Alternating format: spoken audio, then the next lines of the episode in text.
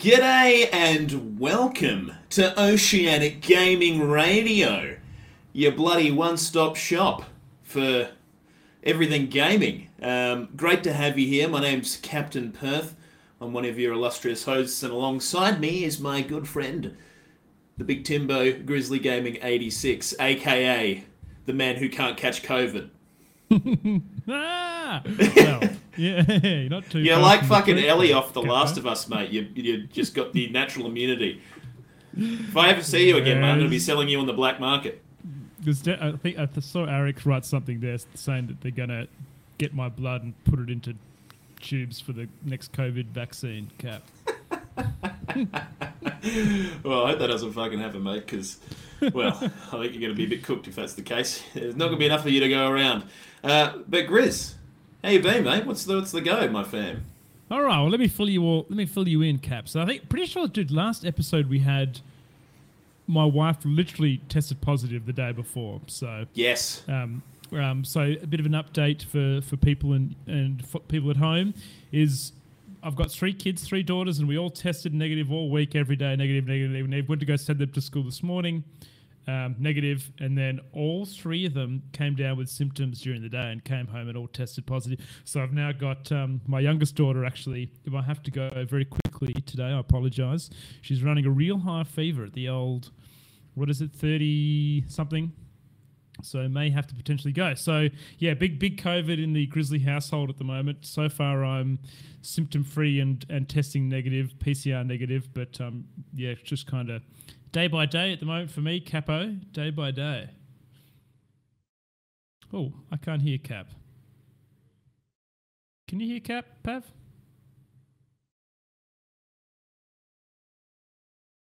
Sorry, I just realised I had my microphone on mute. Cool guy. I know how to podcast.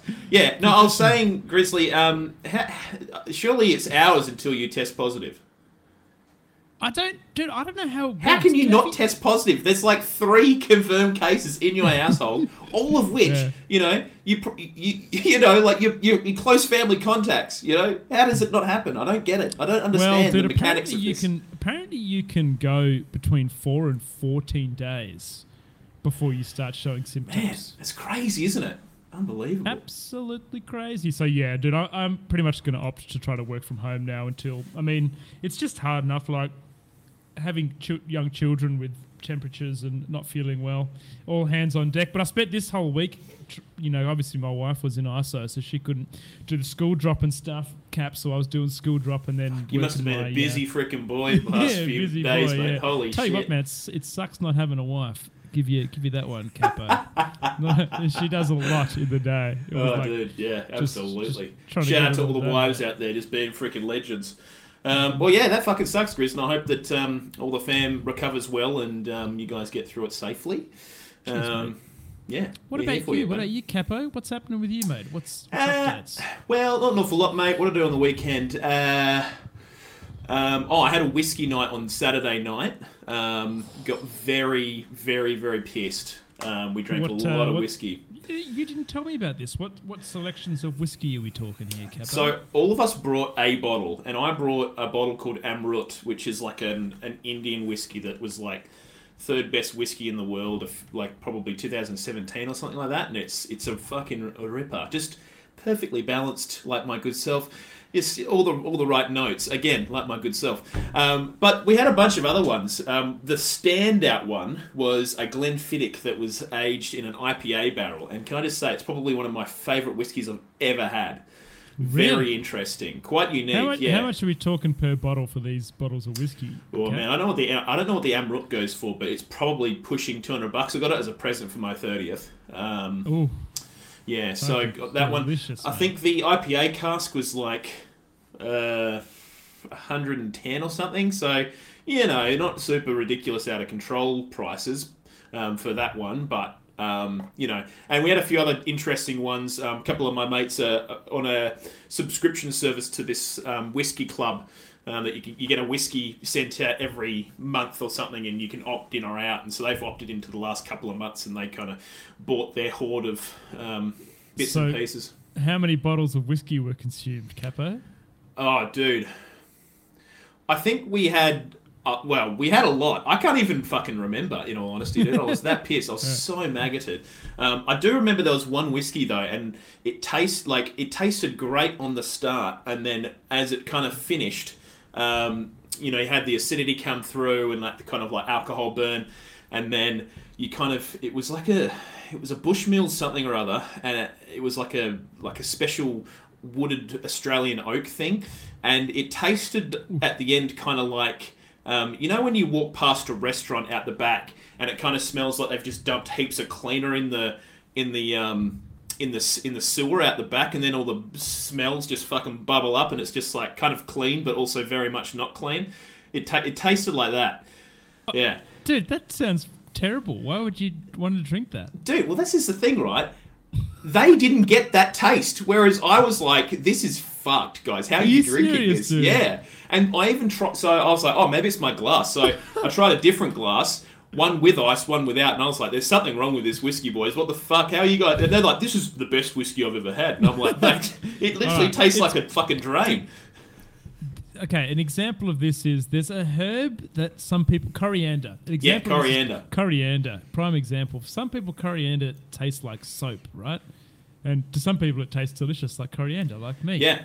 We had this discussion on the night, very pissed, mind you, but we decided that it must have been one of those kinds of things where I've managed to get this, like, Garbo drain cleaner...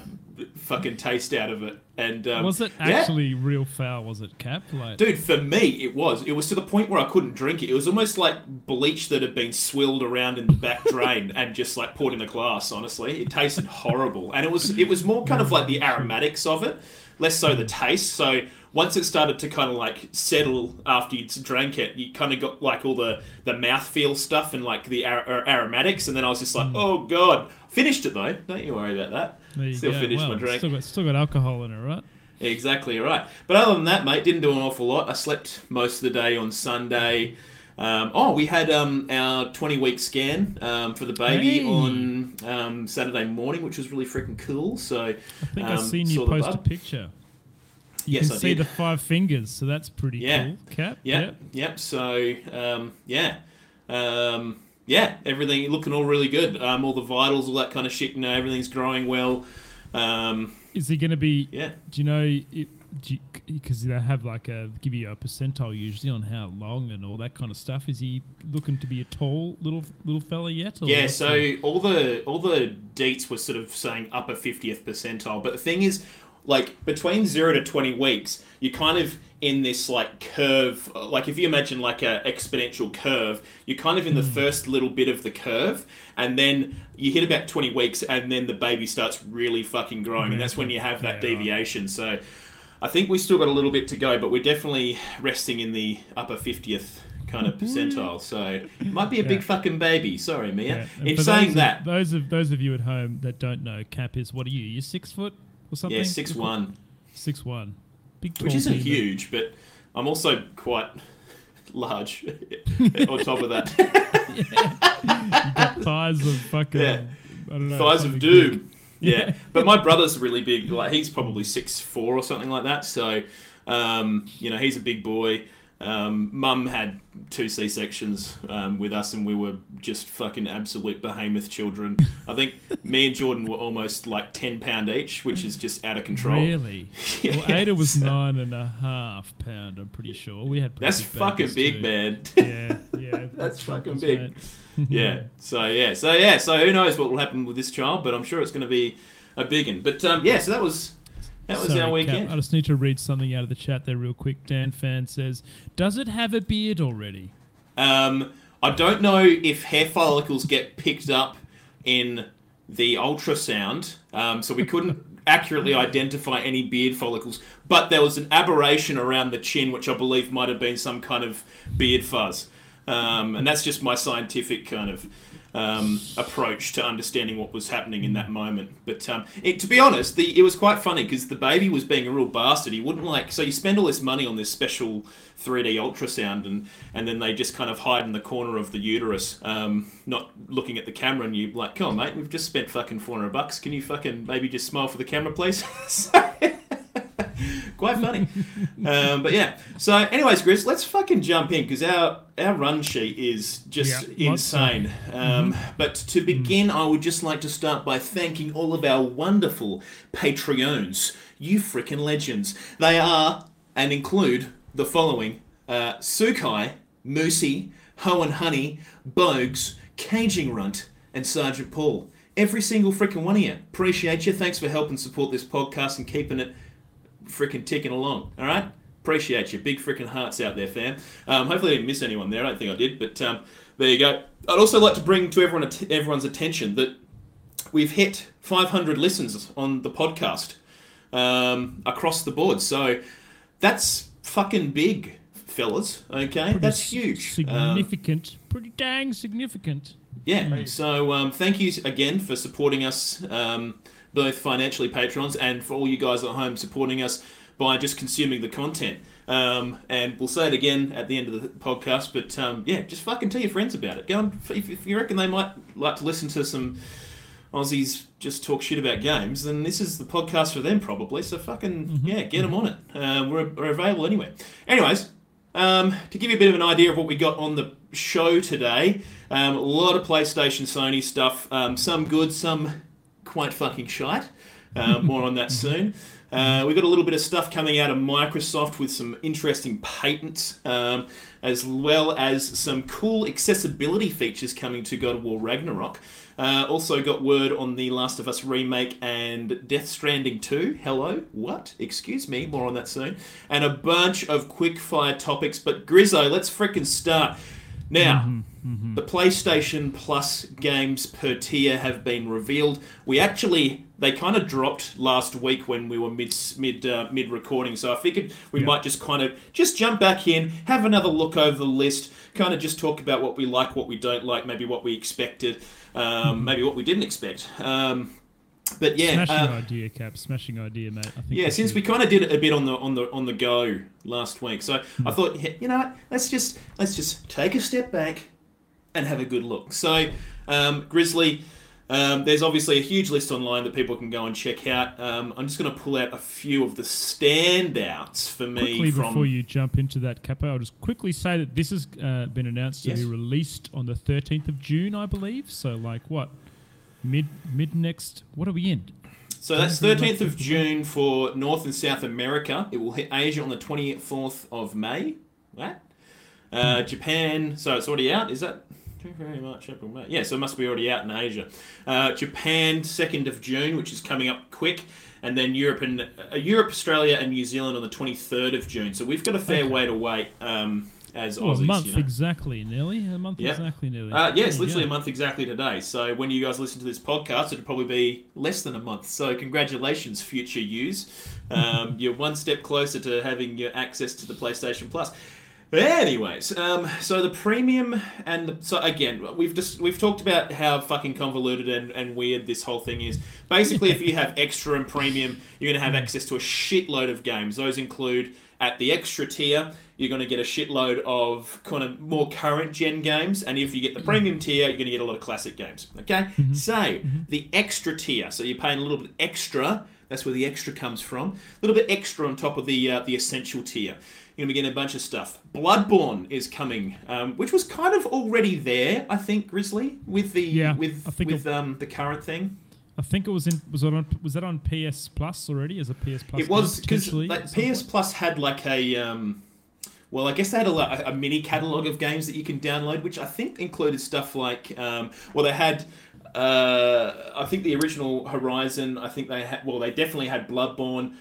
Days Gone was on there. I don't know if they had God of War, but they might have. Don't quote me on that. But they did have a small sub selection of games. So now they're obviously really opening this one up, though. Aussie Noob has said that you got Bloodborne if you bought a PS5. Oh, really? Okay. Well, fuck, there you go. I didn't know that. Just fucking slip it in your back pocket as you walk out the door from JB Hi-Fi, mate. Here you go. He's also a very unreliable source, though, Cap, so we probably shouldn't trust him, mate. Yeah, no, I'm saying I'm vetoing that. I reckon it didn't actually happen. So you're going to be getting Bloodborne, Days Gone, Death Stranding, and actually giving away the director's cut, Grizz, which I thought was quite interesting. Yeah. Obviously, the director's cut, for those that don't know, is the cut from the director, so straight from him. So, and that would be, what's his name? I can't. Hideo Kojima. No, is it? Wait, Hideo Kojima? Yeah, it is Hideo Kojima, yeah. Oh, no, I got confused with Konami, the name Konami. I was like, wait a second, that's not right. But he used to work for Konami. Sorry. So, yeah, the director's cut has a bunch of new features in there as well, which I think it has, like, photo mode and shit, so that's pretty cool. Also got Demon's Souls on the... for everyone, got Ghost of Tsushima director's cut as well, Grizz, which basically is all the new content that came along with Ghost of Tsushima. So that's really cool. If you guys haven't played that game... God fucking damn, go and play that game. So good. Get in there. Yep. So freaking good. God of War, the Originale. And by that, I mean not the original. I actually mean the most recent one. The PS4 title. Not God of War from PS2 era or whatever it came out on. We've got Horizon Zero Dawn, Infamous First Light, Second Son. We got... Remember Knack? Oh, no, I didn't play Knack. That was like kind of like a third-person adventure game. Yeah, I never played it either, but it was kind of like a, I don't know, kind of, yeah, it kind of looked like it was maybe angled more towards a kid audience, but anyways, you can go and play fucking Knack if you never played it. Go and get that in you.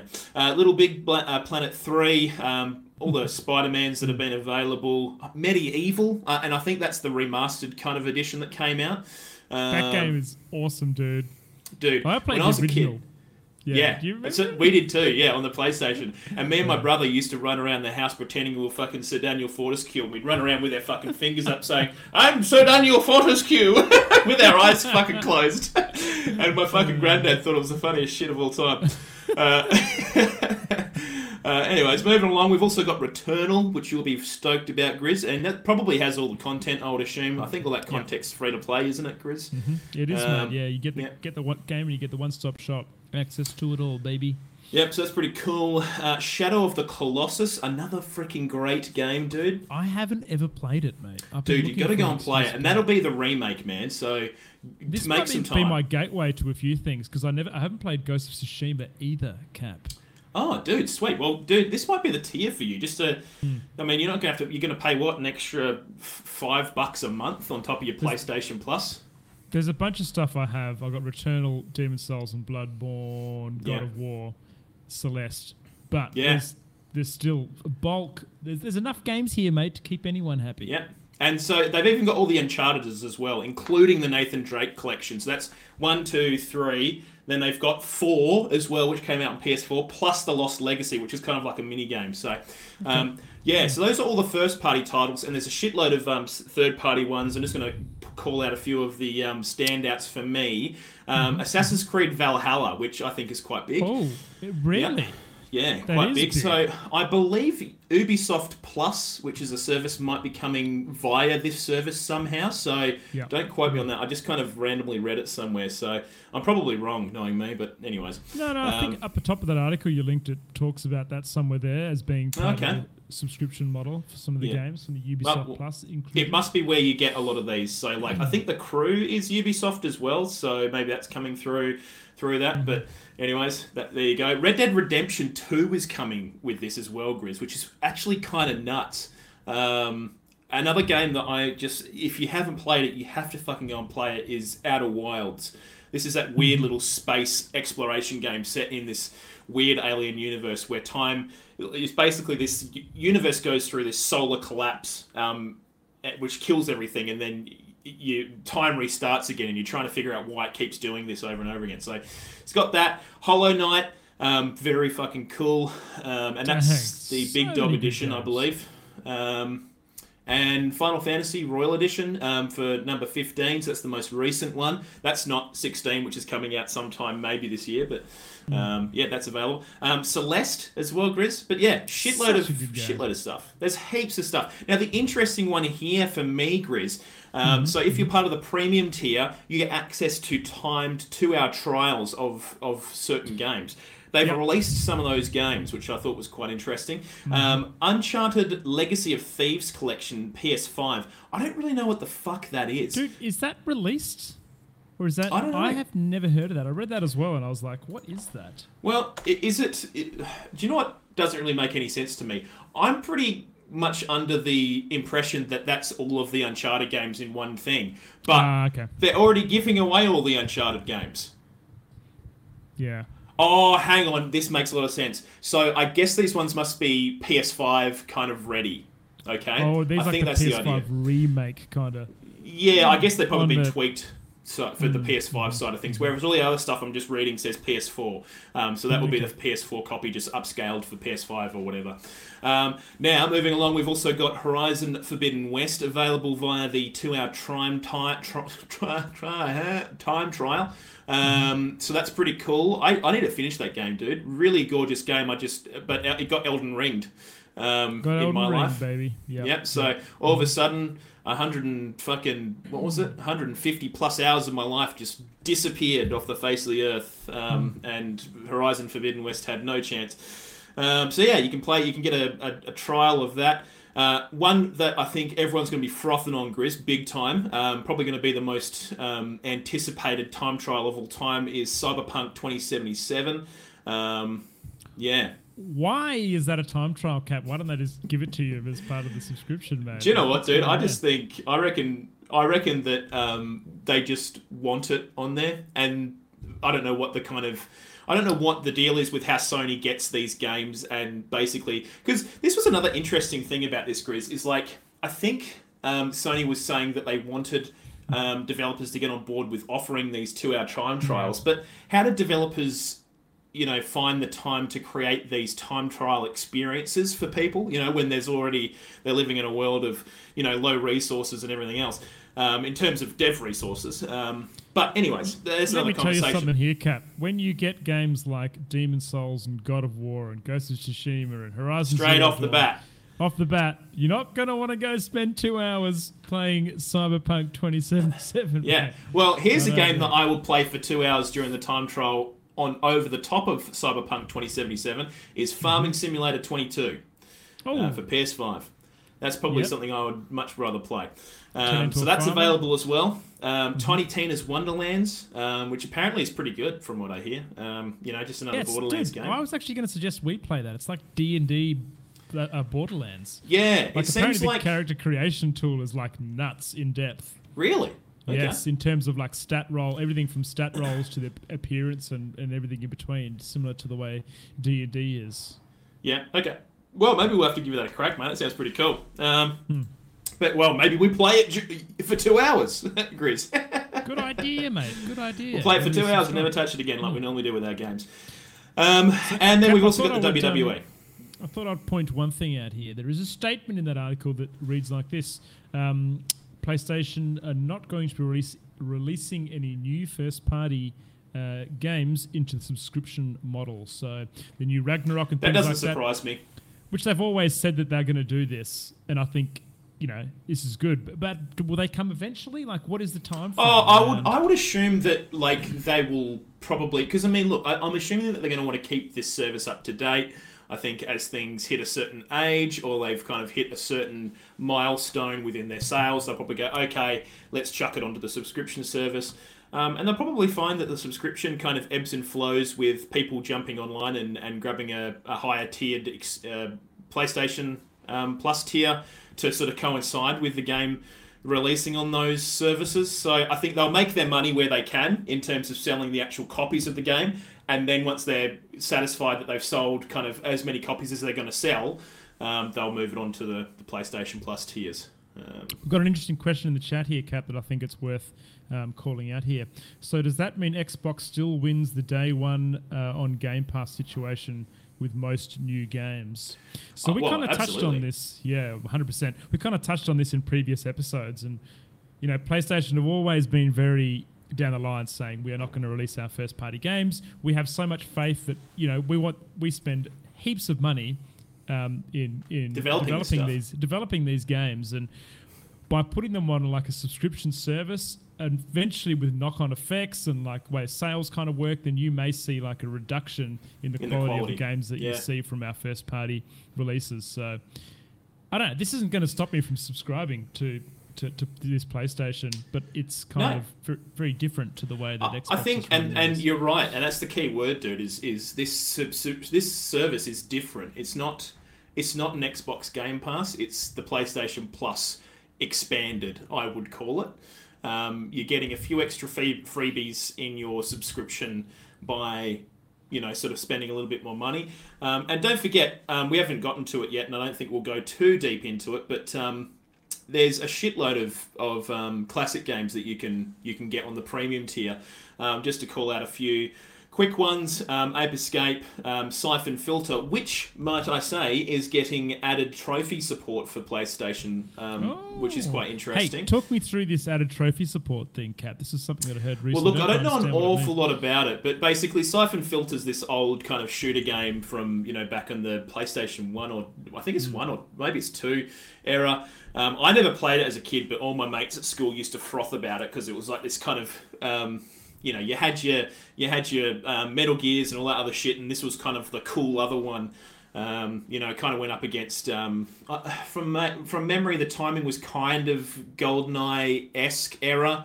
Maybe I'm wrong on that, but, you know, all things meld into one when you're a kid. But basically, yeah, they're adding trophies to Siphon Filter, so I don't know the exact trophies that'll be available in it, but yeah, you'll be able to play through and earn trophies and I guess get a platinum trophy to complete the game and achieve certain bits and pieces in that game, which is pretty cool. So, and I would assume other classic games will probably come with added trophy support. I think that's what's going to happen, yep. So I'd imagine that a lot of those games that are coming into this subscription model that didn't have a trophy system, now they will be, because, dude, trophy hunting's huge, right? On PlayStation? Absolutely. Some people froth on that, dude. Not my thing, but absolutely do. People froth on getting platinums. Like, yeah, it's cool. But how many have you got, Cap? Do you have any platinums? I've got no platinums. I don't think so, anyway. Me too, mate. Nah, zero. Too. I start games, play them for about 10 hours, unless they're Elden Ring, and then I play for 150 hours. Cap, you're running across the screen. Am I? Oh, you shit. Are. What the fuck? Wait, what? Okay, for those listening at home, Pav's added some new scenes to the Twitch experience, and apparently there's a pixel version of me running across the screen. I don't know if that's intended, but that's pretty fucking radical. That is sick. I love very that. Fucking cool. So if you're listening at home or in the car and you want to go and check out the Twitch stream and see what we look like, you can do that. But yeah, just a little thing. Anyways, getting back into the story. So a couple more classic games that are available at the Ultimate tier.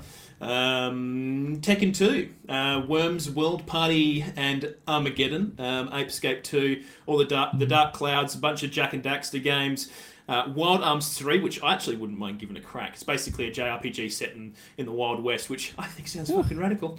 And a bunch of other shit, dude. There's heaps in there. If you're interested, go and check it out. You can even go and play the original Demon's Souls, not the remake.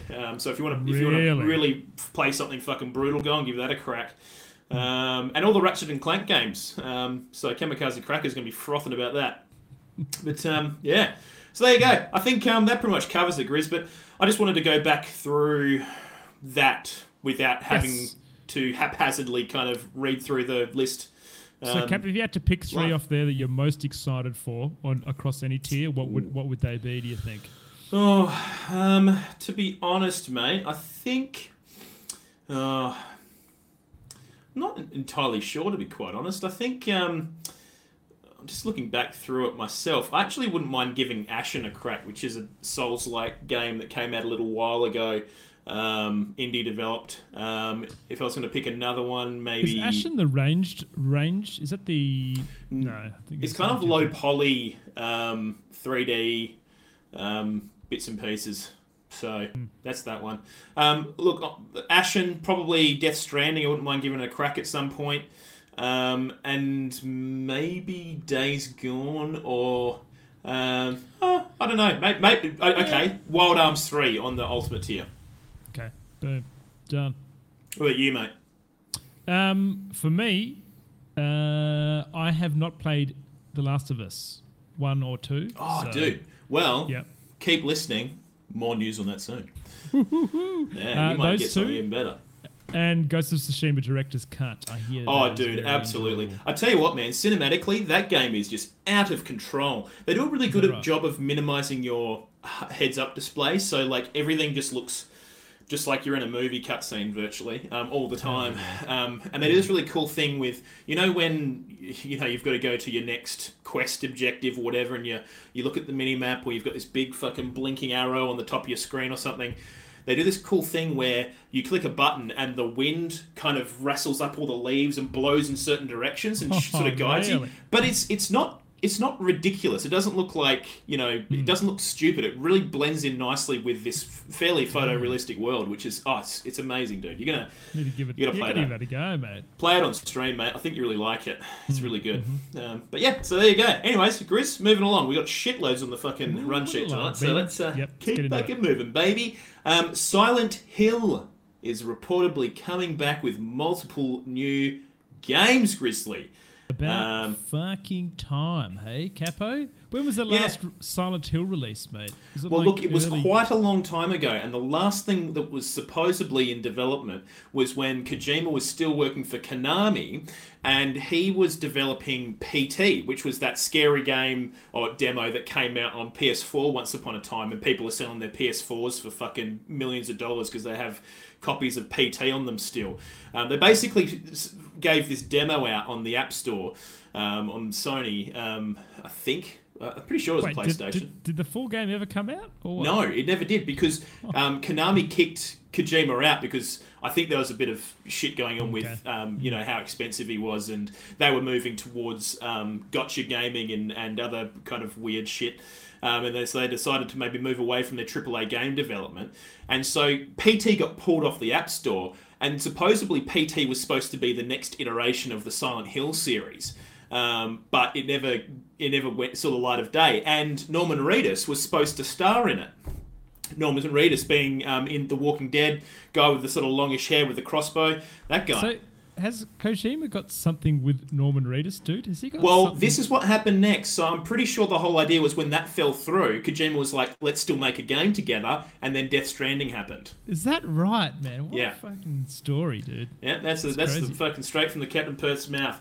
Not all probably correct, but pretty fucking close. Now, Cap, have you played I'm sure you have, but what was your favourite Silent Hill? There was two. Was it? Dude, so I actually never played any of these. I played Resident Evil. But what about you? Did you play these games? I did, and it felt very Resident Evil to me. I just clearly remember playing it on one of the early PlayStations. I can't remember what it was, potentially PlayStation 1. And you were in like a school, and it was very dimly lit, and it was creepy, dude. Like, they really nailed the atmosphere, for sure. Yeah. But it did feel very, very Resident Evil-y. I remember thinking that at the time. But the enemies were less slow and like a little bit more aggressive and things. It seems like they're kind of nightmarish rather than being like zombie mutation kind of whatever. That's kind of was always the kind of story hook that it seemed to be from just an outsider looking in on it. But I mean, they did some really cool stuff. Now, again, this is another Captain Perth. I'm pretty sure I heard this, but might not be correct. I think, like the Silent Hill 1, there was a shitload of fog in the town. And the reason they might have used the fog was to help with the frame rate. Because the game was chugging a lot when they were first developing it. And didn't fog make it worse? Oh, man. The fog kind of obscured a lot of the shit happening outside of your immediate area. And so you only had to. It was kind of like that low distance kind of shit. So, but you had the fog. Didn't have to render as many assets. They could hide behind the fog. Exactly. So, yeah. So I'm probably wrong on that. I swear I fucking read that somewhere. And if I'm wrong, sorry. Let me know on Twitter. But yeah. Cap, there has been either some images or some gameplay footage or a few little bits and pieces leaked of some of these games. Yeah, and it's a bit all over the shop, Grizz. I don't really know what's real and what's not. But it looks like, because I mean, all of this is basically coming from industry sources, so it hasn't been explicitly revealed by the looks of things. But do you know what? This is what I think, Grizz, is Konami's probably looking at how well Resident Evil's done in terms of being one of probably the only. Well, I mean, there are other options, but one of the major AAA horror games on consoles and and whatnot, and gone, oh, maybe we wouldn't mind a slice of that pie. You know what I mean? Yeah. So yeah. I think maybe they're looking to expand. I didn't realise that triangle head character from Dead by Daylight was a Silent Hill IP. I never realised that. And dude, Triangle Head is a fucking cool villain, dude. Yeah. Seriously fucking cool villain, and fucking scary as shit.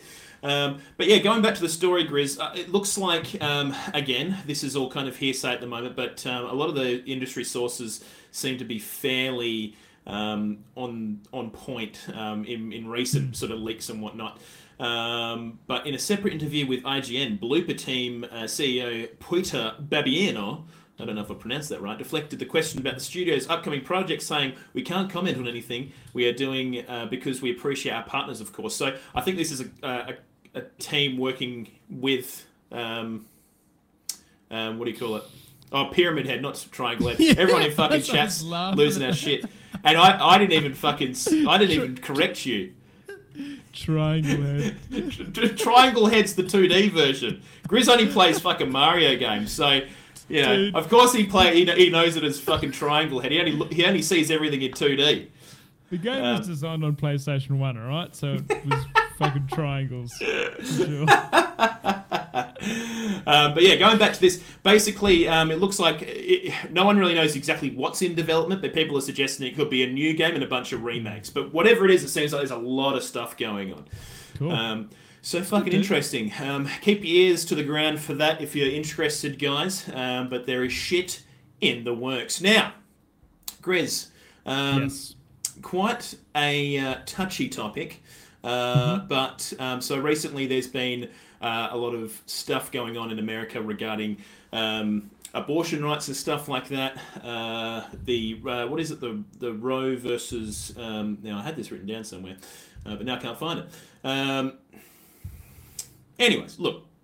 PlayStation boss Jim Ryan has essentially written this email, semi in response to this this developing thing going on in America regarding abortion rights.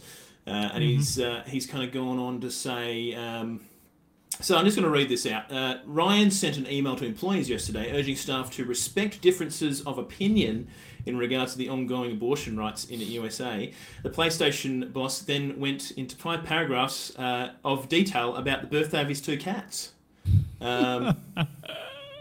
Interesting. Roe vs. Wade is Caging Runt. Thank you for the fact check, my friend. Just quickly, Cap, I love how we don't stray away from those controversial topics here at OGR. We are happy to discuss them respectfully, of course. Yep, absolutely. And look, I know that the political landscape's very different to what it is here in Australia, over there in the US. But, I mean, I think... a lot of people here are kind of pro-choice, so I'll just preface that. And I'm not speaking for everyone, I know that. But, I mean, again, our political landscape's different. But I personally think that this is incredibly fucking tone-deaf. And who puts a little tidbit about their cats in this incredibly sensitive issue? I know he was trying to kind of deflect from the... you know, the overarching stuff, but fucking hell, man, has he got kids, Cap, is my first question. I'm not too sure. Does anyone know? I don't really know. I mean, I'm the exact same as you, right? I mean, I would hate to think, I've got my 3 daughters, but I would hate to think that my 3 daughters were working for a company that talks about something so important to them and then fobs it off by then talking about his cat's birthdays and animals' birthdays. It's just like making a joke of a really serious situation. Just fucking, in my opinion, Cap, have the balls and like just speak about it with your employees and whatnot. Like you need to be open about it and talk about it. There's a pretty clear answer here, Cap, and obviously we're reasonably aligned here at OGR with the stance on it, I believe. But mate, I feel like Bungie came out a couple of weeks ago, Cap, with a statement. And I'm just going to quickly read this here. And it was, Bungie is standing up for the reproductive choices and liberty. It's not a difficult decision to make. Bungie remains dedicated to upholding these values. That's all it needed to be. Yeah. Something like that. That's it. Yeah, I think, it kind of harkens back to, you know, when all this Blizzard sexual harassment stuff was coming out. And they were releasing these statements and emails that was just like, guys, what the... who is letting these see the light of day? Who are your media people? Like, god damn. But yeah, so look, moving along with this story, and again, we just want to be conscious of the fact that this is a very, very sensitive topic. We know there's all kinds of differences of opinion. We've got ours. But yeah, Sony, then following this, decided to donate $100,000 to the reproductive rights charity, but forbids public statements about the donation. So it's kind of like, oh, just take the money, but don't say anything about it, which is just like, what the actual fuck? That's obviously just... to get the employees on side, is it, Cap? Like, obviously get people talking. I don't know. How does that... Yeah, well, I think it's just a few different levels. It's kind of like maybe so some media outlets will... to be honest, I don't really know. Like, if you're going to donate, especially a company, like, look, I'm all about being humble about your charity donations, but I kind of feel like this is really weird given what's happened with Ryan and his statement via email. I just kind of feel like, it's just a bit bizarre. But I can kind of understand why this happened, because they don't really want to be on one side or the other, but they're willing to donate towards the cause. They also make the statement, you know, that they would like to basically not talk about public-facing work. Sorry, they don't want to talk about political things because they feel like it's going to impact their ability to do public-facing work in the future and talk to the broader people, you know, obviously trying to stay out of politics and bits and pieces. So you can kind of see where they're coming from. I just think they delivered it the wrong way. Like, I think going back to the initial email, Cap, but, you know, putting a joke on the end of that's probably not the way to go about it if you're serious on the subject. Absolutely. And look, I kind of, not that I appreciate the way that they went about this. I understand the need to try and maintain a level of, I guess, calm in your office environment, but there's definitely better ways to go about doing this kind of thing. But yeah, look, moving along with this one as well, Grizz, sort of in reaction to this, Bungie, who have been bought out by Sony and are sort of helping Sony sort of reach their games as a service goal. As you mentioned, they had a statement earlier in the week, and they actually followed up with another statement, more sort of in line with what sort of Jim, what is his name, Ryan? Was it a bit of backtracking? Was it, Capo, a bit of backtracking? Or? Not from Bungie. In fact, they kind of enforced their view because obviously they're kind of co-owned by Sony now, which but basically part of this was also in their announcement was in relation to kind of. You know, an anti-terrorism kind of statement about the recent happenings at I'm trying to remember the exact name of the place. There was a shooting in America, Buffalo. A bunch of people were killed, unfortunately, and that's sort of saying that, you know, we want to create a place where we're happy to hopefully prevent future tragedies in here and kind of help in that sort of sense in the future. But they also sort of went on to say, now I'm just going to sort of go a little bit further down. There will never be a muzzle big enough to stop us from standing up for what's right. And I think that's basically completely targeting their parent company, Sony, who are refusing to really say much about the big issues, which is really interesting. I think Bungie have got the biggest fucking nuts to be able to say that about the people who own them. But yeah, fucking props to Bungie for just actually saying something and not kind of saying one thing or the other. Or not saying either, just being fence sitters. Or joking about their cats when they are trying to make a serious statement, Cap, yep. Yeah, absolutely. But yeah, anyways, moving along. Grizz, that'll wrap up that one. Look, we support everyone's opinion, but we'll see what fucking happens. See what happens, baby. All right, so the next story on the OGR. Microsoft has recently has a patent application outstanding that may allow disc owners to access digital games, which I think is quite interesting, Grizz. Something I've been wondering about for ages, how they could maybe make this work. You know what pisses me off, Cap? Is most times if you get a physical copy of a PlayStation game, you put it in your PlayStation thinking, yes, I'm going to go play this game. And then it downloads literally the whole file size for the game for you to then go play it. And it's just kind of weird. Like, essentially you're downloading the game anyway. Well, you may as well just get the license to be able to play it from your physical copy, pretty much what you're saying. So, yeah, I mean, there's also a statement here. So on the PS5 digital edition, you cannot play your physical discs on it. Whereas this would solve that issue. This is obviously an Xbox thing, but yeah, I think it's the world's moving digital. You know, we listen to music on Spotify and YouTube. All media is consumed through basically digital means. I don't have DVDs anymore. I haven't got CDs anymore. So it only makes sense to, if you've paid for a game, pay for it once and transfer the digital copy onto whatever system you're playing on. Yeah, so it kind of looks like the way it would work would be, you plug your disc into one console, for example, and that license, I guess, gets applied to your account in general, and then you could then potentially go and download that, on another console or another service. So it is quite interesting, I suppose, for me, and Sukai's kind of brought it up, is how do they track how many times that CD's being used? So There must be some kind of identification on the CD. Again, I don't know fuck all about what these is actually stored on these CDs, but I would assume there's a system that you can then use to, do the things. But yeah, it looks quite interesting. I'm all for it, honestly. But yeah, it's mate, this would be fucking sick. It'll be interesting to see how backwards compatible it is, I guess.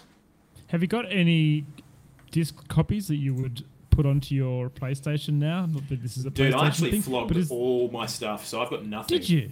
Yeah, I've got bugger all in my cabinet these days. There you go. I've got a pretty good little collection, man. Here, have a look at this. Hang on. Oh, he's bringing it out. It'll be super interesting. I think. Well, I mean, obviously this is Microsoft. Well, mine's probably about that big. Grizz is showing off about what? 15, 20 games there? Yeah, about that. Not heaps. Not huge. Yeah. I haven't got any of my old games, I've most of those are gone. Oh, no, I don't hoard my old retro stuff. But that's what I'm wondering, Grizz. It's like, how far back will this go? Will we be seeing maybe some older Xbox titles or something? Or who knows? Have you seen me running across the screen now, Cap? Or is that Pav? I don't know what's going on there. You don't normally wear glasses, so I'm a bit confused. I was for a little while. That's just some random. Again, for those at home who went like, "What the fuck are they talking about?" Grizz keeps bringing up the new scenes we've got in Twitch. Love it, mate. Yeah. But yeah, so quite interesting, Grizz. I think.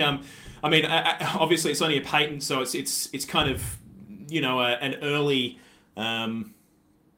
offering of what they think might work, and they're kind of just trying to essentially. Grab the market, and patent an idea for themselves so they can be the only ones to use it, I guess. But it'll be interesting to see how they go ahead and make this work, and whether we have it on our Xboxes soon. Not that I own an Xbox, but people's Xboxes soon. So there you go. Well, that's that one. Cool. Chris, accessibility. We've spoken about it on this podcast plenty of times, my good sir. We have. Now, God of War Ragnarök. Oh, big time. Dude, reading this God of War Ragnarök, all these accessibility features that come, we covered a very similar story about the accessibility features in the new Horizon game in a similar light. So just a huge amount of accessibility features to allow everybody and anybody to play the game the way that they would like to. And I'm pretty excited about it. I think it's a good thing. Absolutely. There's some there that I'm going to use, definitely. Yep. And let's go through a few of these features, Grizz, because I think they're doing some really fucking rad shit, and they're actually adding some of this stuff backwards to the God of War PC version, which is pretty freaking cool. Okay. Yeah, so it looks like they're going to be adding a bunch of kind of like auto/toggle things, so you can choose like your aim style, your block style. Your sprinting options, you can sort of choose whether you want them to be hold down or a toggle option. which is really fucking cool.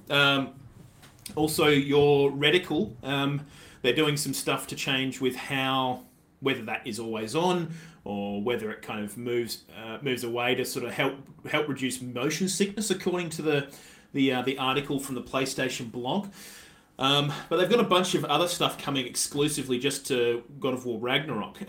Now, there's a heap of stuff going on with their subtitles and captions, which I think is really cool. And stuff that I probably can see myself using, because I'm a big fan of having captions on during gameplay. So a lot of it's sizing of certain elements of the captions, whether it be, you know, the name of the speaker and the text itself, or vice versa. Changing the colour of certain elements, so you're not just changing the entirety of the caption. It looks like those are the kind of the main things with the subtitles, but they're also increasing how, you know, font size as well. So if you're having issues with readability, you can sort of change that as well. So there's heaps of options with the captions, which I think this is one here really is awesome. Interesting. Or did I skip ahead on you, captions? This one here, the directional indicator. Yes. So critical gameplay sounds now have an optional direction indicator. So this is something they have in Fortnite as well. Which, oh, cool. Yeah, so like if you don't have a good pair of 3D headsets, the cheat is that you put on this directional sound and it can show where footsteps are, bits and pieces like that. But for someone that's obviously got hard on hearing or hearing issues, being able to have that directional sound still gives you, you know, those important little insights into the game. Someone walking around the corner, whatnot. It's super, super rad. So a lot of interesting stuff. In fact, sort of going... Also, sort of embellishing on the stuff they're doing for sort of audio and helping people with hearing problems. They've also got the audio described version for the reveal trailer. So they actually had like the way it kind of works is they have the dialogue and stuff playing, but there's a short preamble and a narrator who's telling people what's going on within the video as well. So sort of helping people that maybe have vision impairments and stuff like that as well, which is again. Super freaking rad. So yeah, but also helps with screen readers as well. So if you were watching the trailer or listening to the trailer, you could then have a screen reader sort of read the text that's coming up in the subtitles to sort of tell you what's going on in the trailer, which I thought was really freaking cool.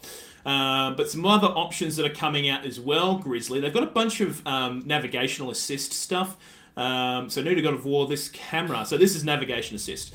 Camera navigation system allows you to orient your view towards your compass objective. When not in combat, pressing the navigation assist button will orient your view in the direction of the next story goal. Dude. So pretty freaking rad.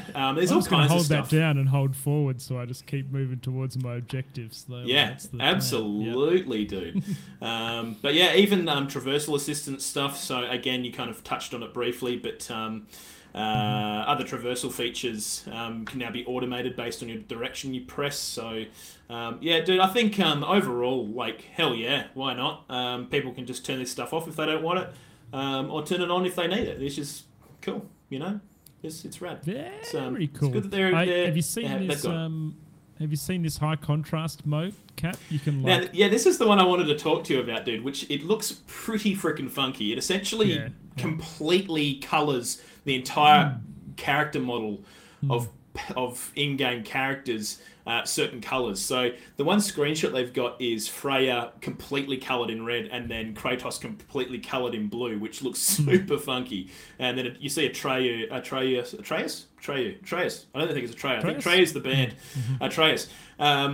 He's coloured in yellow. So yeah, it kind of helps too for people who have issues with sort of recognising certain stuff amongst different colours to identify those particular elements within the video, which is, yeah, dude, super cool. Some of the stuff they're doing these days in AAA game development is nuts when it comes to accessibility. I like this, Cap, and I feel like it's something that they keep on... I don't know. I feel like it's in the last couple of years that game devs are really making an effort to... upfront develop games to be accessible to more people. We saw Elden Ring come out and that was a big point of contention to try to make that game as a bit of a breakthrough for people new to the Souls series to be able to play it regardless of your skill level. There's the ability to go and level up and bits and pieces, but yeah, this is cool. I like it. I'm a fan.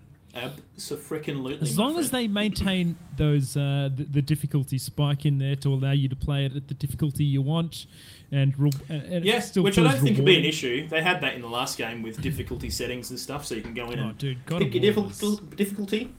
God of War was extremely hard. Yeah, there was sections in that game that were ridiculous. Like, I remember there was a certain part where you basically got to a bridge and it collapsed, and you just fell into this like pit of enemies, and you just like, it was the first real major bullshit battle that you had to go through, and it was just ridiculous. I don't know. I can't remember what I was playing at, but I will say this, Cap. I wasn't a huge fan of the way the difficulty was implemented in that game through the different difficulty settings. Just ramped the damage, and like you'll just get one shot by stuff.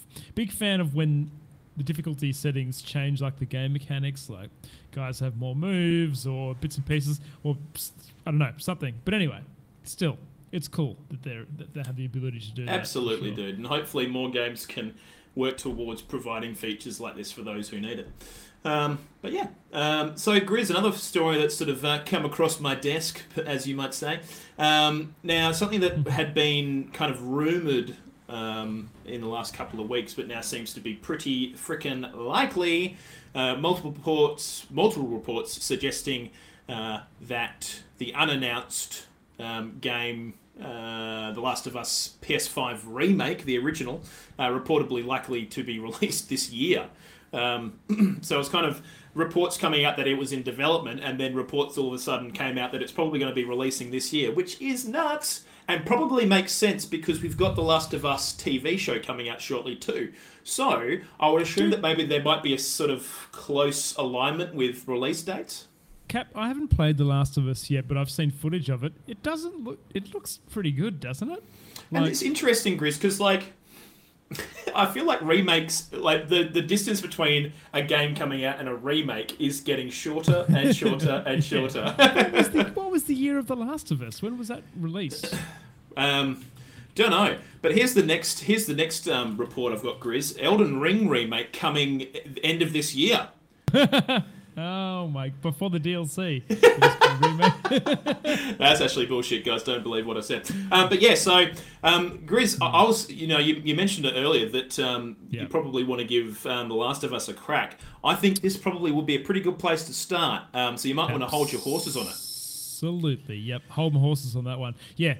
By the way, Cap, 2013, mate. Last of Us. So what's that? That's nearly 10 years old. Shit, it actually is pretty old when you think about it, isn't it? Like, it's not ridiculously old. Like, there's remakes that have been, quite a bigger distance between release and remake. But yeah, I do kind of find it quite interesting. But I think the theory with it kind of being slated to kind of release around about the time of the new TV series that I believe is coming to HBO.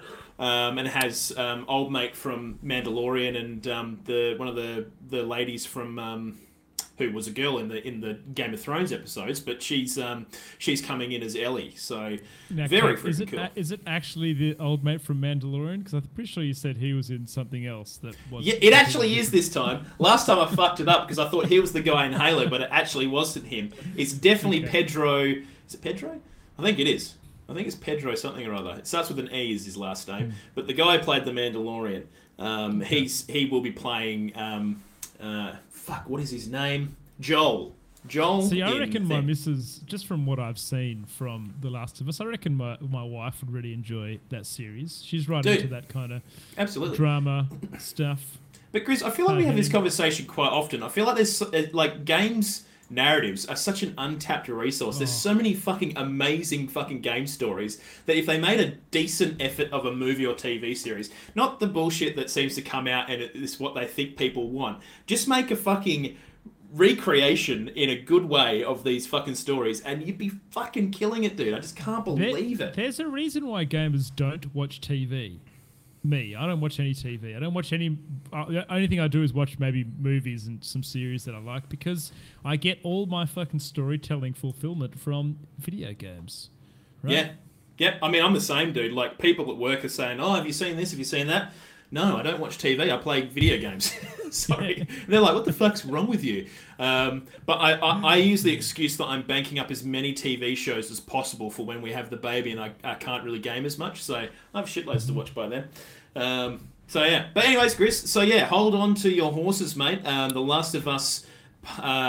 Part 1, you might even say. The remake. Do you know what? Also, Grizz, they released a remaster not too long ago as well. So... Yeah, what? Hey, what? They released a Last of Us remaster. Yes. And now they're releasing and now they're making a remake. Yeah. So they remastered it, and it's, you know, now they're going to re-release it in a remake, okay? So they're just really squeezing the fucking money rag into the fucking... You know, but I mean, hey, like I said, they've got the new TV series coming out. Doesn't surprise me. But yeah, anyways, moving along. Now, talking about our favourite game director, Hideo Kojima, Mr. Metal Gear Solid himself. It seems like Norman Reedus, in an interview recently, sort of mentioned... That, someone asked him about Death Stranding, basically. He's like, yeah, no, really good. Great game. We just started the second one, actually. And I don't know if he was supposed to say that, but he did. No, 100% not, mate. Will he get busted for that or what? I don't know. How does that work? I kind of wonder if they kind of maybe just let people do this as a bit of a media thing to get a bit of hype going. You know, I'm sure there must be a little bit of that going on, but... I thought it was quite funny. If you don't know, Norman Reedus is the actor from The Walking Dead. He's Earl, is that his name? Brother. He's quite well known. And if you don't know, he featured in a video game recently called Death Stranding as the character. And he did all the voice lines. And I tell you what, like the way that they made him look and talk and everything else in the cutscenes and the whole game is amazingly done. I feel like Captain. That was one of the first breakthroughs of really incorporating a real actor into a video game and seeing that at that E3. After that, we had things like Cyberpunk and Keanu Reeves and other bits and pieces. But I feel like Death Stranding was one. Well, of the first. Even Christopher Judge, who was in Stargate as Tilk, he is the God of War. So there you freaking go. But yeah, you know, you're not wrong. I think we are definitely blurring the lines between the medias now, and people are starting to take on video game gigs because, I mean, they must be paying all right. But there's also another couple of people that were in Death Stranding. Troy Baker, who's a fairly prominent voice actor and whatnot, but also Mads Mikkelsen was in Death Stranding as well. And if you don't know who Mads Mikkelsen is, you probably Google him. Yeah, I'm promising you'll recognize him when you see him. He's a classic kind of the European villain archetype. He's in a lot of movies. Yeah. Mads is a fucking mad dog. I reckon he's a fucking ripper. He was in as well. Did he play a villain, Cap? He did. Game? Well, I haven't played the game, but from the trailers I saw, he looks like he played some kind of villain kind of guy. And he's such a good villain, dude. Yeah, he's got the look. Villain. He's definitely got the look. But they also had Guillermo del Toro play, you know, a character in there as well, because Kojima and Guillermo are quite close director friends, so some more interesting stuff. But Grizz, now remember me saying about how Reedus kind of came on for the Silent Hill project and then it moved into this. There actually is some information in this article about that. Now, this is a quote from Reedus. He said, "Then I was in San Diego and Hideo came with a big group of people. He's from Tokyo and he showed me what he was working on at the time, a game called Silent Hill. I was blown away by what he was showing me, and I was like, yes, let's do it. It's not Mrs. Pac-Man. It's so realistic. It's futuristic. It's so complicated and beautiful, and I was completely blown away." Now, and then obviously that died, and it morphed into Death Stranding. So, Caps, what was Norman Reedus going to do in the original Silent Hill? Was it going to have him as a character and voice lining? I believe the idea was going to be he was going to be kind of like the main character. Now, if you go back to Silent Hill 1, I believe the main character is like a dad looking for his daughter in Silent Hill. Yeah. Correct me if I'm wrong. It kind of sounds like it might have been. Now, there's not much information about it, but maybe it was going to be like maybe a kind of reboot in a similar vein to that. Probably, you know. So... That's probably what was going to happen. He was going to be the main character looking for his his daughter lost in the fog-ridden lands of Silent Hill. So, yeah, quite freaking interesting. But yeah, so we've got a Death Stranding 2 and a Last of Us remake coming soon. So there you freaking go, ladies and gentlemen. Now, we've gotten through the main topics, and we've got the poll for the week, Grizzly. Now, I forgot to put a fucking link to the poll in the run sheet because I'm a giant dingus, and I'm going to really quickly attempt to try and find that right now whilst I'm talking to you and not pretending like I'm trying to fill the void with shit. I just found it. So, Grizz, do you want to run us through this one? Sure, mate. So, guys, we asked the question of the people this week. What is your favourite trading card game? And the options were between Magic the Gathering, Pokemon, Yu-Gi-Oh, or Card Games Suck. What did you vote for, Capo? I voted Magic the Gathering. Me too, mate. Me too. I think it's just the complexity of that game that really grabs me. I mean, I don't play any trading card games, but the ones I have played, and I've played Pokemon and Magic and, you know, I've probably played a couple others, but of everything I've played and everything I've watched, I think those are the ones that, like, Magic the Gathering is the one that really grabs me. I think there's a lot of complexity in the way you can build your decks. You know, they've got some pretty cool shit that goes on. Yeah, I think that's just the one I went for. What about you? It also has a really nice digital platform as well, Magic Arena, and there's a few other different games that you can play. But dude, I feel like the actual trading aspect of it is super popular in Pokemon. You know, I always see on my Twitter feeds and on my TikTok and stuff of people drawing like crazy, I don't know, like Charizard and all these old, and I know that there's a huge market in buying really old, like the original minted Pokemon packs and opening those as well. Yeah. So, what were the results, Cap? Did they surprise you at all, good sir? I don't think I was that surprised. So, 6.7% of you said card games suck. So, there you go. We're a bit of a minority there. 20% of respondents said that they preferred Yu-Gi-Oh! 33.3% said Pokemon, and 40% with Magic the Gathering. I always thought it would be maybe a pretty close game between Pokemon and Magic, and I think it was fairly close. We had 30 people vote in this bad boy.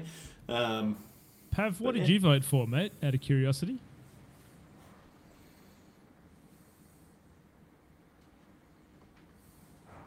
Yeah, I can hear you. Sorry, I wasn't on the stream side. I voted for Yu-Gi-Oh! Not because I think it's the best one, which I would not argue that it's the best, but it has the most nostalgia for me. It's like the one that I played as a kid. Like, I collected a bit of Pokemon cards, but Yu-Gi-Oh! Is the one that always captured my attention the most. Like, did you have a blue-eyes white dragon?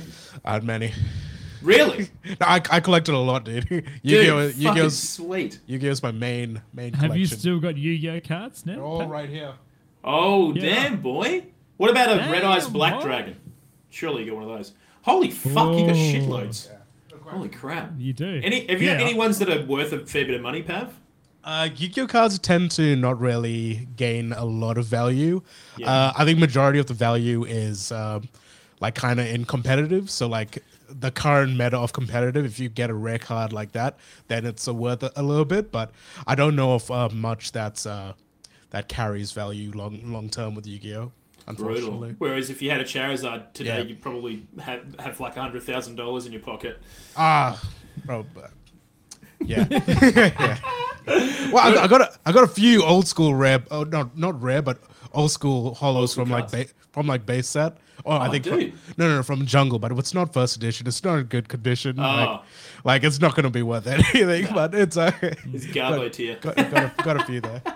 Very freaking cool. But yeah, so there you go, guys. The poll for the week that was run over the weekend. We try to get it out as early as we can. Friday, Saturday. I think this one went out on Saturday. But yeah, if you guys follow us on Twitter at OGR Show, you too can vote in next week's poll. What's it going to be? Who fucking knows? We make it up in about fucking 10 minutes before it goes up. So fucking keep your eye out. But yeah, anyways.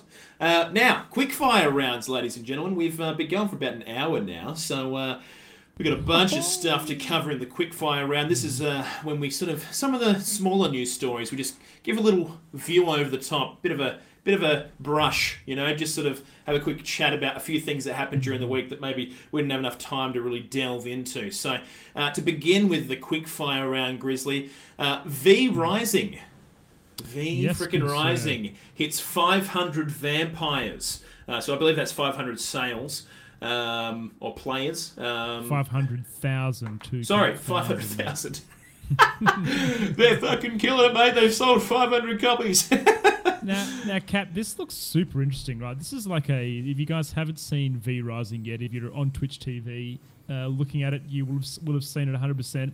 It's essentially like an open-world MMO with some survivability features in it. So just quickly here, stick to the shadows during the daytime or the burning sunlight will take you to ashes. Roam the night and prey on your victims in the darkness. As a vampire, you may quench your thirst for blood while planning your strategies around the day and nighttime cycles. So super interesting take on a survivability... what is it called? What's it called, Kappa? I just said it a second ago. Survival game. Survival horror. Survival game. Survival game.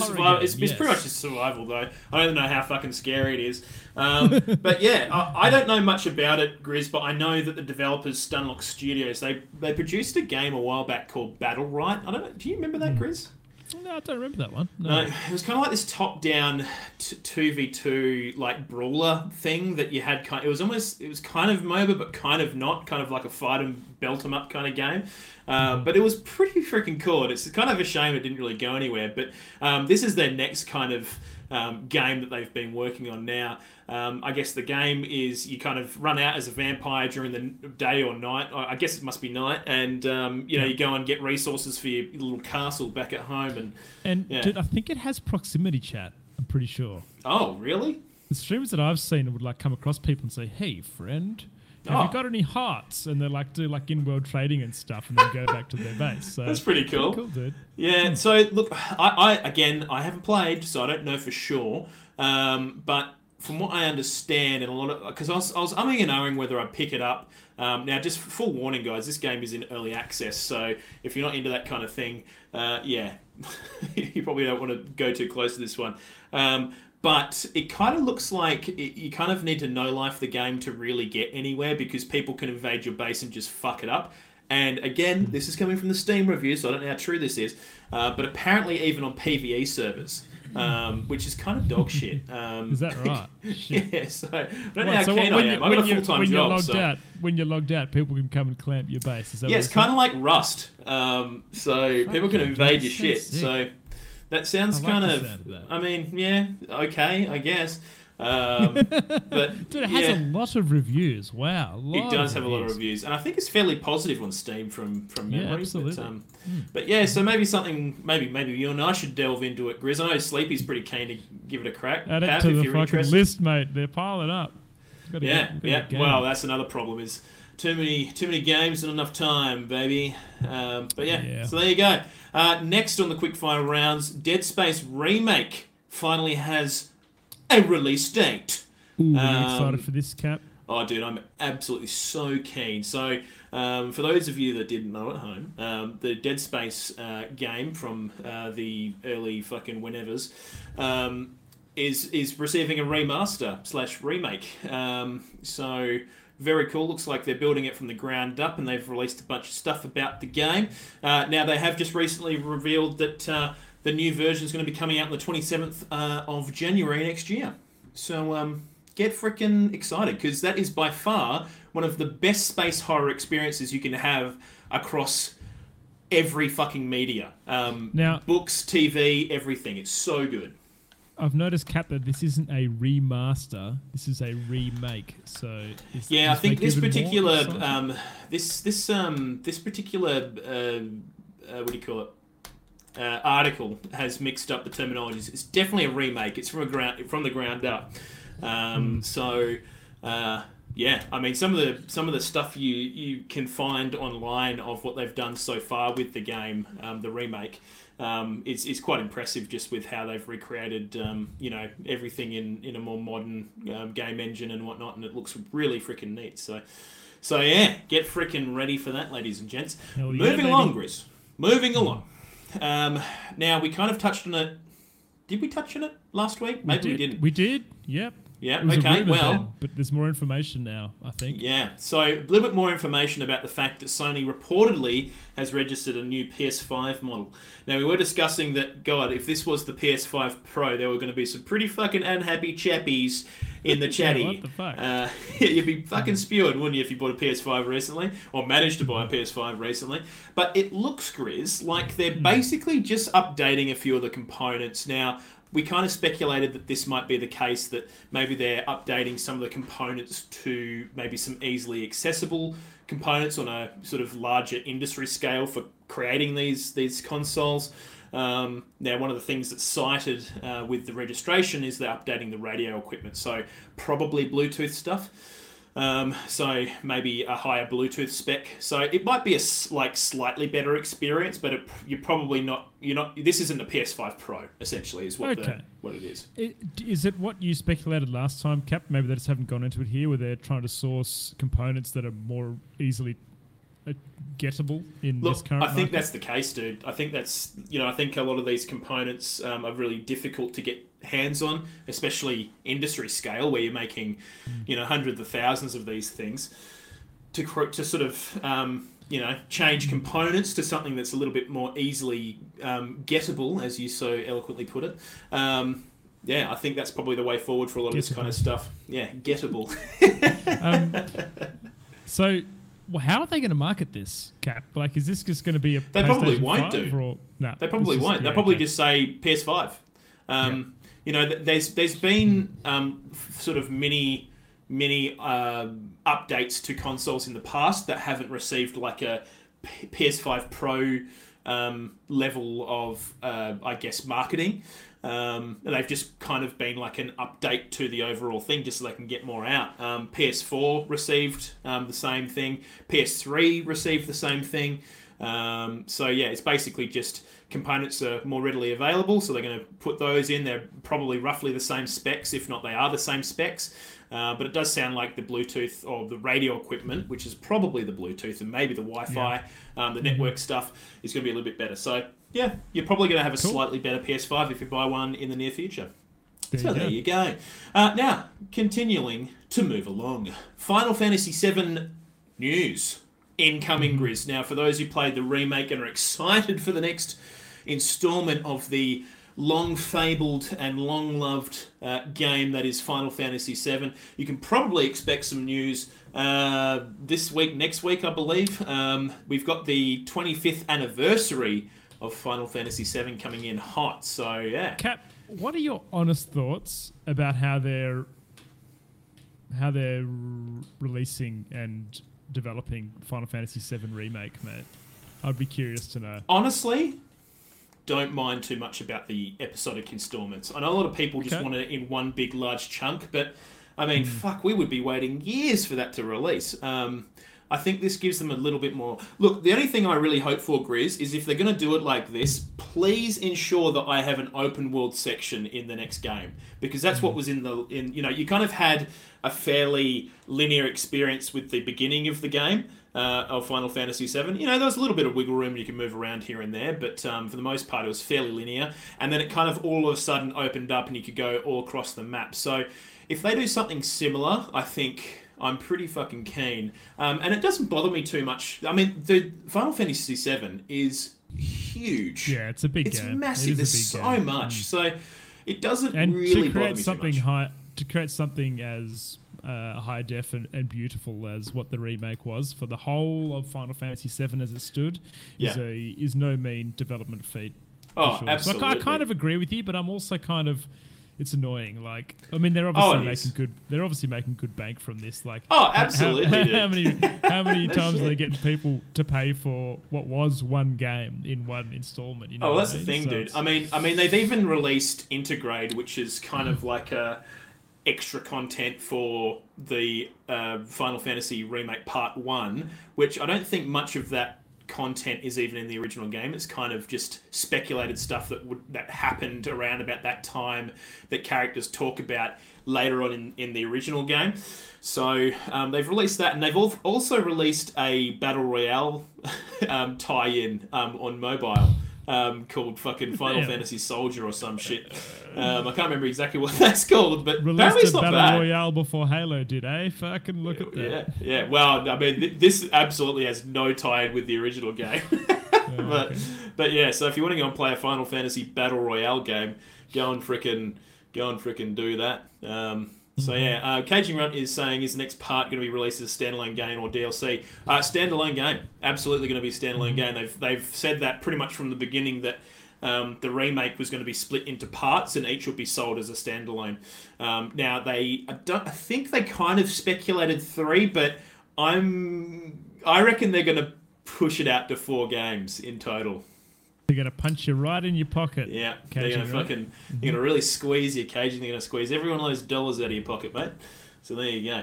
But yeah, so, and more Final Fantasy news, Grizzly. Final Fantasy 14. For those people at home, including me, who's just sort of jumped on board and been playing here and there, it's now confirmed. Final Fantasy 14, the online MMO, now works on the Steam Deck. Getting mixed up with the hardware from Elgato. The Steam Deck, the new portable console from Valve, that's supposed to play all of your Steam library. Apparently, you can play playing it on your Steam Deck, Capo. Could you? Yeah, I don't know if it go too well, mate. There's a fair few buttons on there, mate. Get the Stream Deck XL, mate. You'd be able to plug everything on there. But yeah, so for those of you interested to play the world-renowned MMO that is now more popular than World of Warcraft, you can play it on the Steam Deck if you've managed to grab one of those. I wonder whether this will blow up enough for Destiny to then go, oh shit, maybe we should release our game on the Steam Deck now that other MMOs are on there. Yeah, could be pretty big for them. Well, I don't know. It depends on how many of these consoles they sell, right? I think the big one though, Grizz, is support from a dev side, right? Like, I mean, even in my job, you know, sometimes we go, "Oh, don't know if we want to support that." It's one of those things where you look at it from a company and your, I guess your, how much resources you have to do something like this. Square Enix, I mean, they're going to have a lot of resources. They've got ongoing money coming in from, these guys get, $12 a month from all their users. What do Bungie get? You know, they get a fucking battle pass style thing and an expansion every now and then. So these guys got some freaking cash. Did you ever buy any hats in that game? Can't you buy like engrams? Yeah, look, I did because I'm a fucking idiot, but I couldn't help myself. I wanted the cool looking gun skins. But yeah, I mean, look, overall, Grizz, this actually really makes me want a Steam Deck if I can do shit like this. Because, if I could just sit on the couch with Mia and just fish on my Final Fantasy Online account on my Steam Deck, that'd be sick. Will this be the first time we see a popular MMO go in a handheld device? Is this the first time we've seen that happen? I don't think it would be. I'm sure there's probably another... maybe something there. I don't know. Maybe one of the bigger ones that goes into a kind of more portable fashion.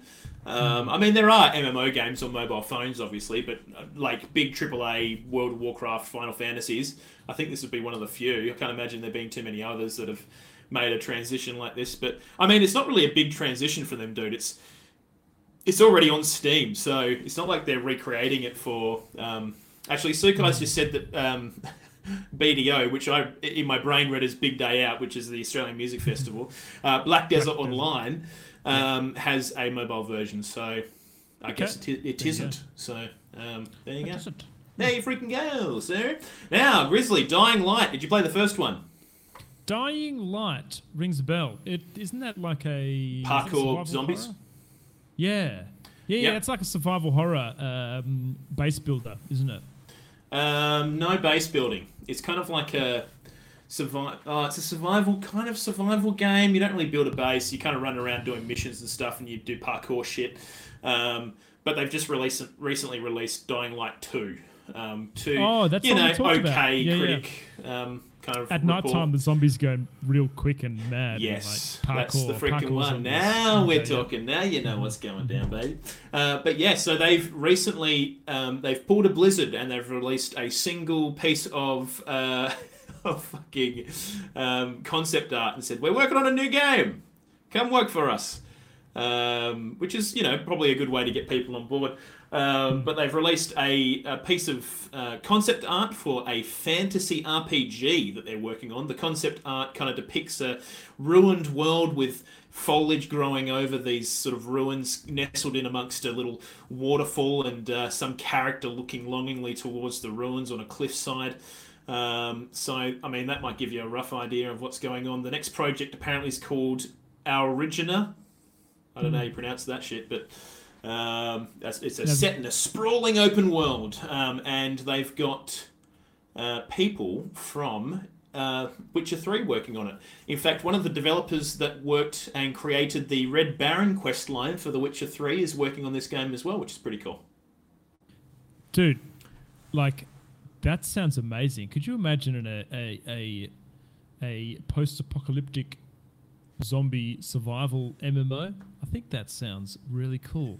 Do any of those exist? I don't know. I don't think there's any of those, mate. But I don't know if this will have zombies in it. Well, maybe it will. But maybe. If it doesn't. But it definitely is. It, okay, just to give people at home the full scoop, it definitely looks more fantasy charged than kind of modern day zombie apocalypse kind of stuff. And again, it's a single screen shot of some concept art that doesn't really give much away, just the fact that it looks fantasy-ish. So yeah, who knows when we'll see that one of these fucking days. So we've got a comment in chat here saying Cyberpunk had people from Witcher 3 working on it too, though.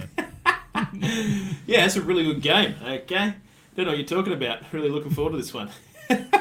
Yeah. Well, good point. Yeah, I don't know. I'm sure someone worked on Elden Ring that was from some other really shit game. So, you know, the reverse is probably true as well.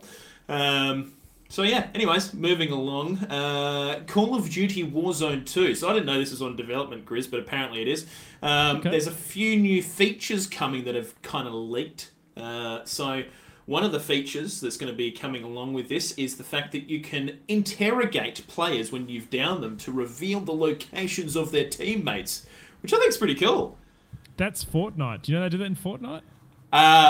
They also do it in Rainbow Six Siege, according to this thing. So you can pick them up off the ground and shake them, and it will show where the rest of the team is. Yeah. So I wonder if Fortnite also blindly stole that from Rainbow Six as well. Probably did. Yeah.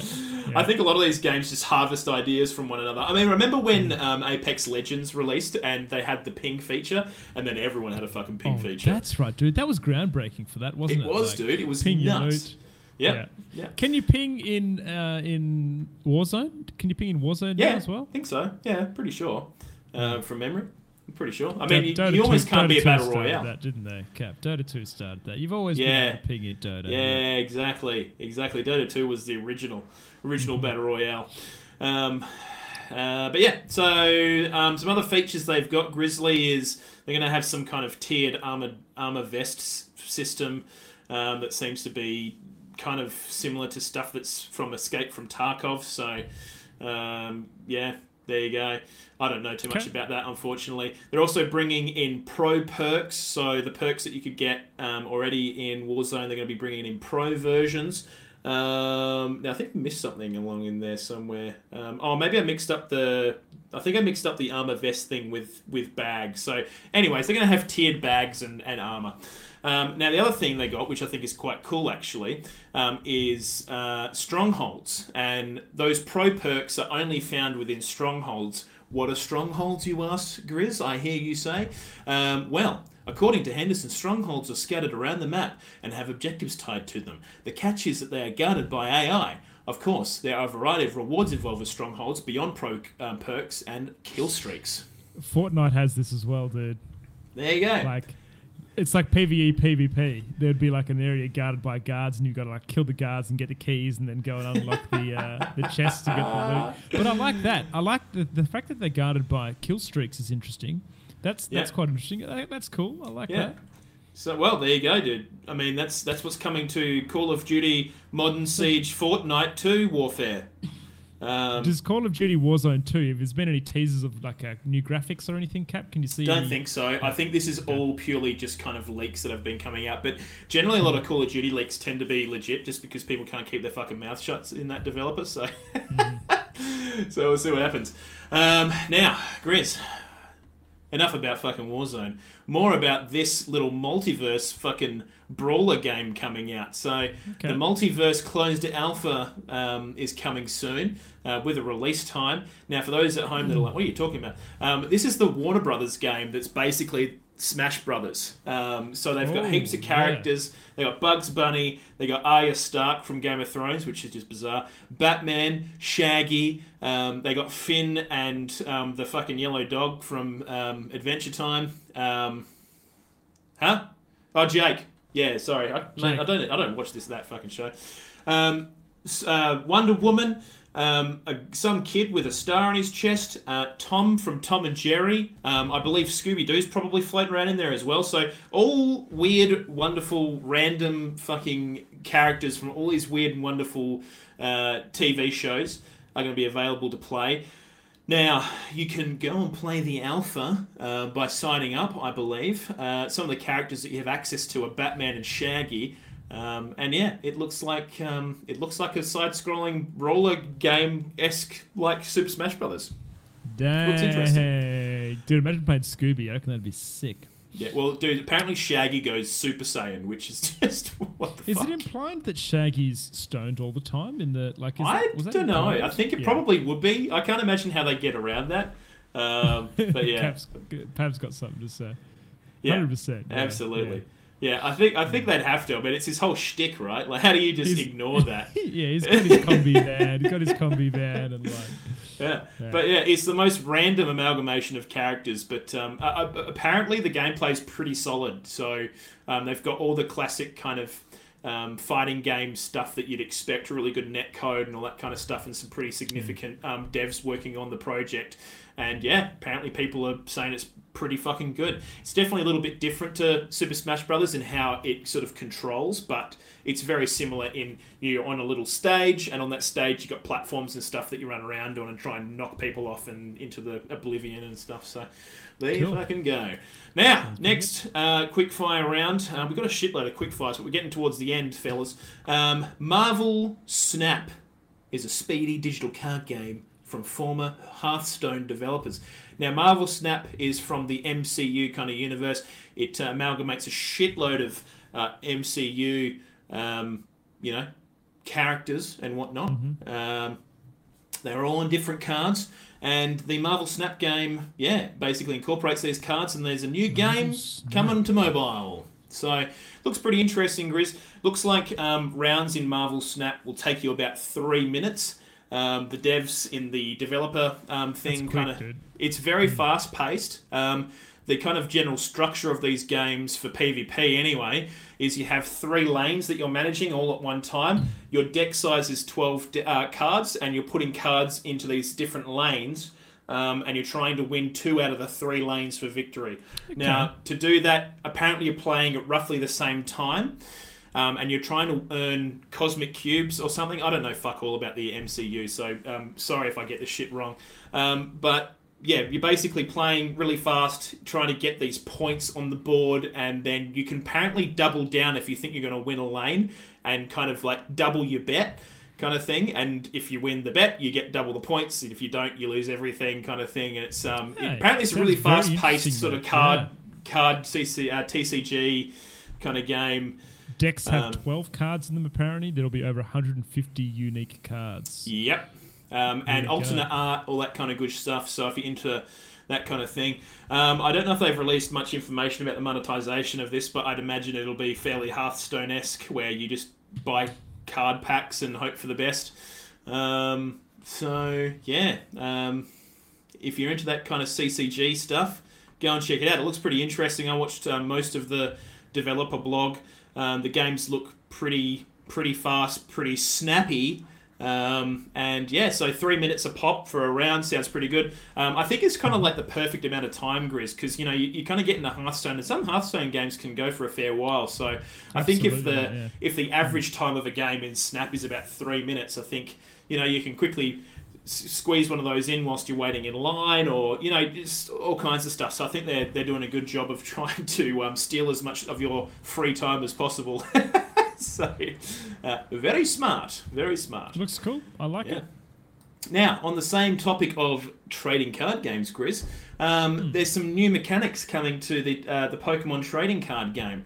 Now, they are kind of going with... there's a new series coming out, which goes by the name of Trading Card Game times Go, as in Pokemon Go. So they're going to be featuring several new cards relating to the Pokemon Go mobile game, including Pokemon Stops, which are commonly seen around the world. But the interesting thing that they've got is this new Ditto mechanic.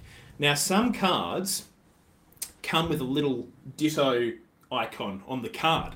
And when you have that, you can peel the face off the card to reveal a Ditto behind it. No. Yes. Now, the Ditto... That is cool. Is a kind of mimic Pokemon that can mimic the appearance of other Pokemon. So it's sort of leaning into that kind of idea of the fact that it's a mimic. So it's actually a Ditto. Yeah, it's literally, yeah. So if you find that little Ditto icon on the card, you'll peel that little sticker off the front and it's a Ditto underneath, which is pretty fucking cool. God, man. That is so cool. Yeah. I wonder if that's going to make certain Pokemon cards worth a lot of money. Absolutely. So even in this particular... article, they're sort of saying that these probably are going to be worth a fair fucking bit. So, if you guys are into the shiny TCG, Charizard Dino. Yeah, well, yeah, dude, yeah, that might go freaking bonkers. So it makes it'd be interesting to see sort of which cards can be a Ditto. Presumably all of them, maybe, but certain cards, I imagine, card combinations will probably be especially rare and especially dollar bills, y'all. So what were you gonna say, Pav? I can see you. I was just gonna say I was reading a few articles as well, and like apparently a lot of collectors are absolutely reigning mayhem because they are stressing how they're gonna even be able to collect these and like collect value. What's the thing? Do you show it peeled, unpeeled? How do you do that? Well, I would assume you don't peel it, right? You know it's a Ditto because it has the icon. But will they have different Ditto art? Oh, fuck. Dude. The golden Ditto! You gotta peel it. You have to peel it. Now. Oh, dude. Maybe they peel halfway? Maybe. I don't know. Well, can you get shiny Pokemon on TCG? Can you get shiny? Yeah. Oh, my God. So if you're trying to get a fucking shiny Ditto, you have to fucking peel all these cards off. That is a nightmare. there may not be a shiny Ditto in the set, but like there has been in some sets. Oh, my God. Dude. So there is a shiny Ditto, though, isn't there? It's not. I'm not just talking shit. I mean, every Pokemon has a shiny. It's a blue Ditto. Oh, yeah, it's a blue Ditto. Yep. True fucking story. Well, there you fucking go. And ladies and gentlemen, we have reached the end of the podcast. That is it. That's everything. We squeezed it all in an hour and 35 minutes, just a little bit over. Congratulations. Well done, everyone. Thank you so much.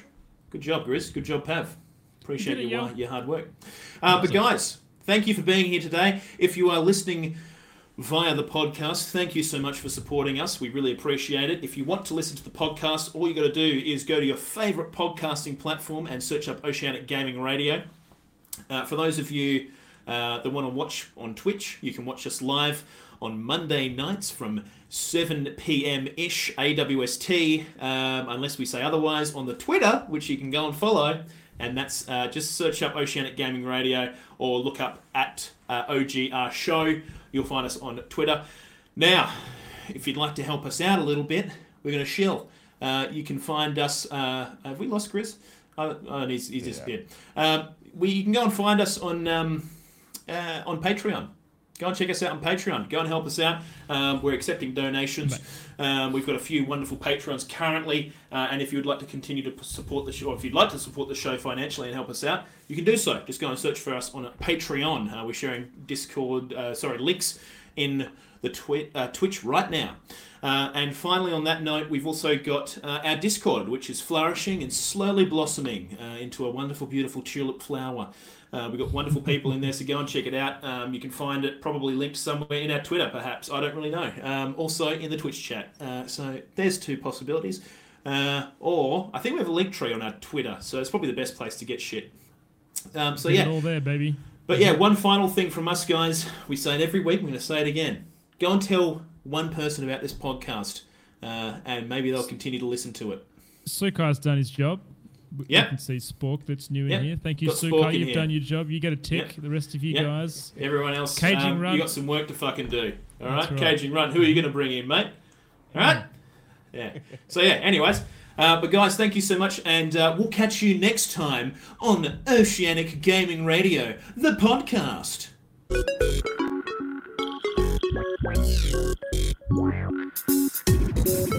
I don't have it.